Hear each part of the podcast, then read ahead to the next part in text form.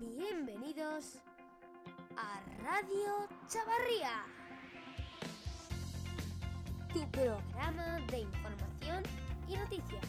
Esta semana ha habido muchísimas noticias, como por ejemplo una que nos ha llenado de pena a todo el mundo periodista. Es que Jorge Forges, el famoso Forges, el gran Forges me atrevería a decir, muerto. El ilustrador del país durante más de 50 años, que nos ha llenado a la gente que nos gustan las noticias de viñetas que nos ilustran. Por lo tanto, nuestro más sentido pésame a su familia. Empezaremos con la primera noticia del día de hoy, que es que el gobierno deja sin gastar 1.600 millones con el Pacto de Ciudadanos, ¿vale? ¿Y qué es lo que ha recortado?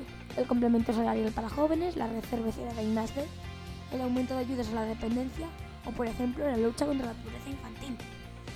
Han quedado en un punto del gobierno que las han cogido, ¡pum!, las han soltado. Esto a mí me llena de pena, sinceramente. Porque el gobierno está jugando un juego que es muy raro. Yo, es, nos pondremos en la piel de Mariano Rajoy. Yo soy el presidente del gobierno. Y viene un tío que me está quitando votos, que se llama Albert Rivera, que lo está haciendo tan bien que me dan ganas de votarle. Le voy a dar más argumentos. Y me, voy a ahorrar 1.600 millones ah, que pacté con él para que me siga metiendo caña y siga subiendo. Sé que no es así, pero es lo que quiere transmitirnos a los medios de comunicación. Por la actitud del señor Rajoy. Esto se firmó hace un año, en marzo. Y hoy aún nos han gastado esos 1.600 millones. Hay otros que sí, como la baja de paternidad. Y por cierto, otra cosa del gobierno vasco que no hay quien entienda. Bueno, más igualitaria. Sí, pero es que son muchas semanas. Yo recortaría por ambas partes, pero bueno, una medida para la igualdad. Nunca hay que quejarse. Luego, les hablaré ahora de Cataluña, porque Torrent, sí, el hombre que es el presidente del Parlamento catalán, sí, ese hombre tiene las narices de ir a un acto, pero lo que más pena me da es que en un acto pagado por el Estado, con jueces, dice que hay presos políticos. ¿Y qué ha pasado? Obviamente todos los grandes poderes judiciales catalanes se han abalanzado sobre su persona. Luego, una cosa que a mí me sorprendió ayer cuando la leí, que fue que el modelo autonomista se impone por primera vez desde el inicio del procés al independentista. Es decir, la OPA, que es el CIS de la Generalidad, consta de un desplome de 8 puntos de los partidarios secesionistas. Les diré las gráficas. En diciembre de 2014 estaban empatados, ¿vale? Una cosa que se puede considerar normal. Qué chiste. 45,3 y 44,5 el secesionismo, pero bueno. Luego, bueno, les van cogiendo, primero pierden y luego, ¡pum!, una subida. Nos situamos ya en junio de 2016, donde el secesionismo tiene un 47,7% de apoyos y el, y el no, un 42%. Esto sigue avanzando, ¿no? Que el no va creciendo fuerza, va creciendo, va creciendo, ¡pum! 1 de octubre. 48,7% el secesionismo, 43,6% los unionistas.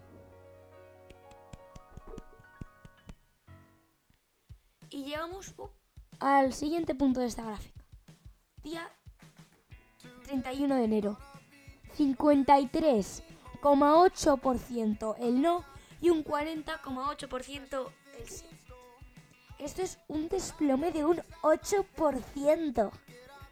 ¿Y por qué se debe? Dirán. Esto es muy sencillo de explicar. Un gobierno ausente. Me refiero a que está en Bruselas, literalmente. Un presidente del Parlamento que enfada a gente de los jueces que él mismo ha puesto en la legislatura anterior. Luego, la señora Axila se ha marchado a Suiza. se han juntado varias situaciones que nos llegan a esta gráfica. Es varias de las que he dicho que no han llegado, pero se estima que se siga desplomando el independentismo, el secesionismo, la gran baza además, la gran baza de Puigdemont se está rompiendo, señores. Es posible, yo os lo digo ya completamente en serio, que la semana que viene estemos hablando del nuevo gobierno catalán. Se lo digo en serio porque esto les va a hacer correr. Porque ven, si vamos a elecciones, vamos a perder una barbaridad de votos. Luego, la Unión Europea presiona a los países del norte para que paguen más tras el Brexit. ¿Y qué le dicen esto? No, no, no, no. Que paguen los ricos. ¿Qué dice la Unión Europea? Hay que barajarlo todo. ¿Pero quiénes son los ricos? España, Francia, Italia y Alemania. Dicho esto, voy a finalizar ya la actualidad.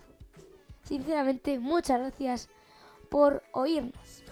Y les dejo con el momento histórico.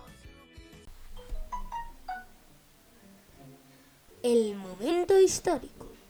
Esta semana, en el momento histórico, hablaremos del 23 de febrero de 1981, o también conocido como el 23F.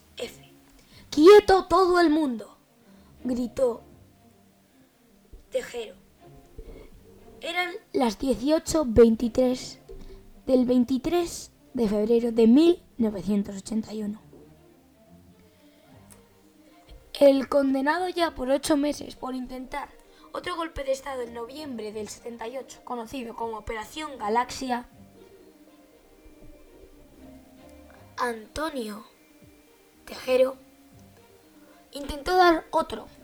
La reforma militar llevada a cabo por el gobierno de Adolfo Suárez en 1976, con el apoyo general de Gutiérrez Mellado como ministro de Defensa, que desarrolló los cambios para democratizar el ejército y la legalización de partidos políticos como el PCE, el recrudecimiento de la actividad terrorista de ETA y la proclamación de 1978 fue lo que puso esta revuelta a un nivel tan alto.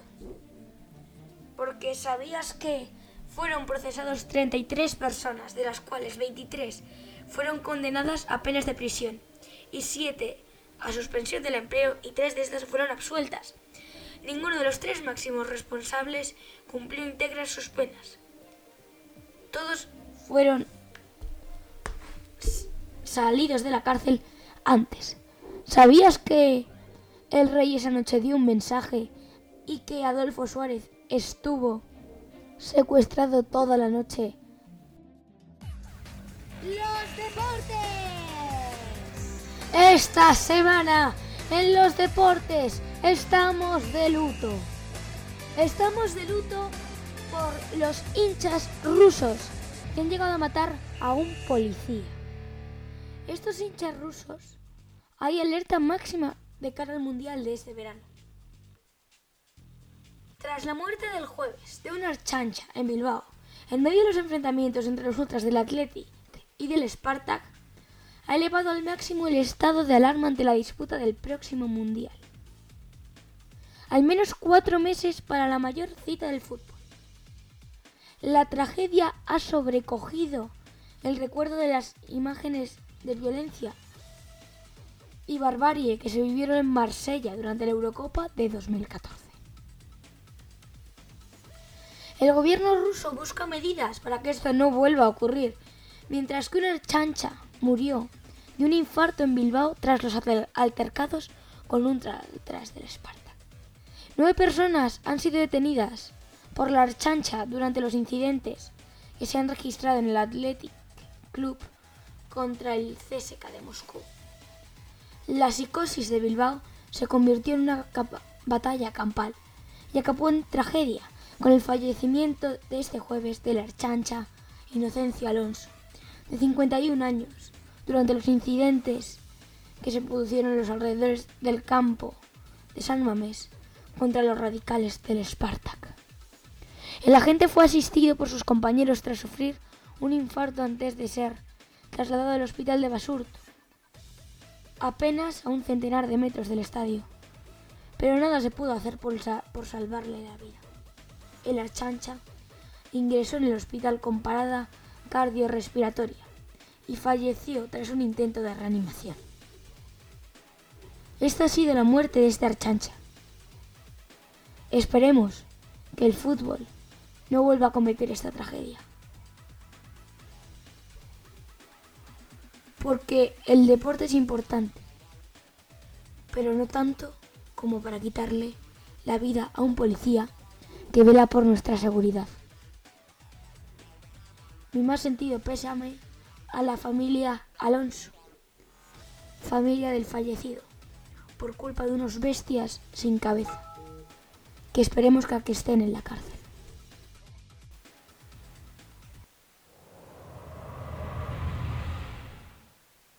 Zoom. Este mes en el Zoom hablaremos del Mobile World Congress, el congreso de tecnología más importante junto con el CES de todo el año. Este fin de semana arranca el Mobile World Congress de Barcelona, el principal acontecimiento tecnológico de este año. Aunque esta vez no cuente con grandes figuras de la tecnología, como Mark Zuckerberg, presidente de Facebook, ni Eric Schmidt, de Google, ni Reed Hastings, de Netflix, que pasaron por Barcelona años atrás. Tampoco habrá artistas invitados de relumbrón como el piloto de Fórmula 1 Lewis Hamilton o el actor y, director Robert Redford, que también amenizaba el evento. La decimotercera edición en la capital catalana, aunque ya acumula 32 en total, quiere centrarse en los grandes desafíos tecnológicos y su relación con la telefonía móvil.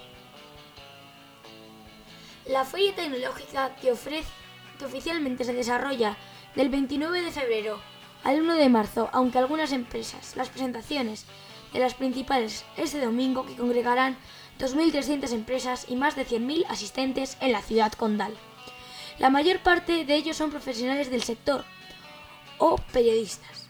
Casi todos ellos serán ajenos al conflicto secesionista, aunque la GSMA organizadora del evento que agrupa a las compañías que participan y lo financian, han avisado de que estarán monitorizados los incidentes ajenos al motivo de la feria para ver si continúa su apuesta por la capital catalana en las próximas ediciones. Las conferencias o keynotes sobre temas tan relevantes como la cuarta revolución industrial, el Internet de las Cosas, el desarrollo del 5G o el blockchain aunque lo que más llamará la atención del público será el desfile de las grandes marcas de móviles. La púrpura, destacaría yo. Se los llevará todos con muchísima seguridad a Samsung, con ese S9 que presenta este domingo. Hasta la semana que viene. Como siempre, ha sido un placer estar con todos ustedes. Adiós.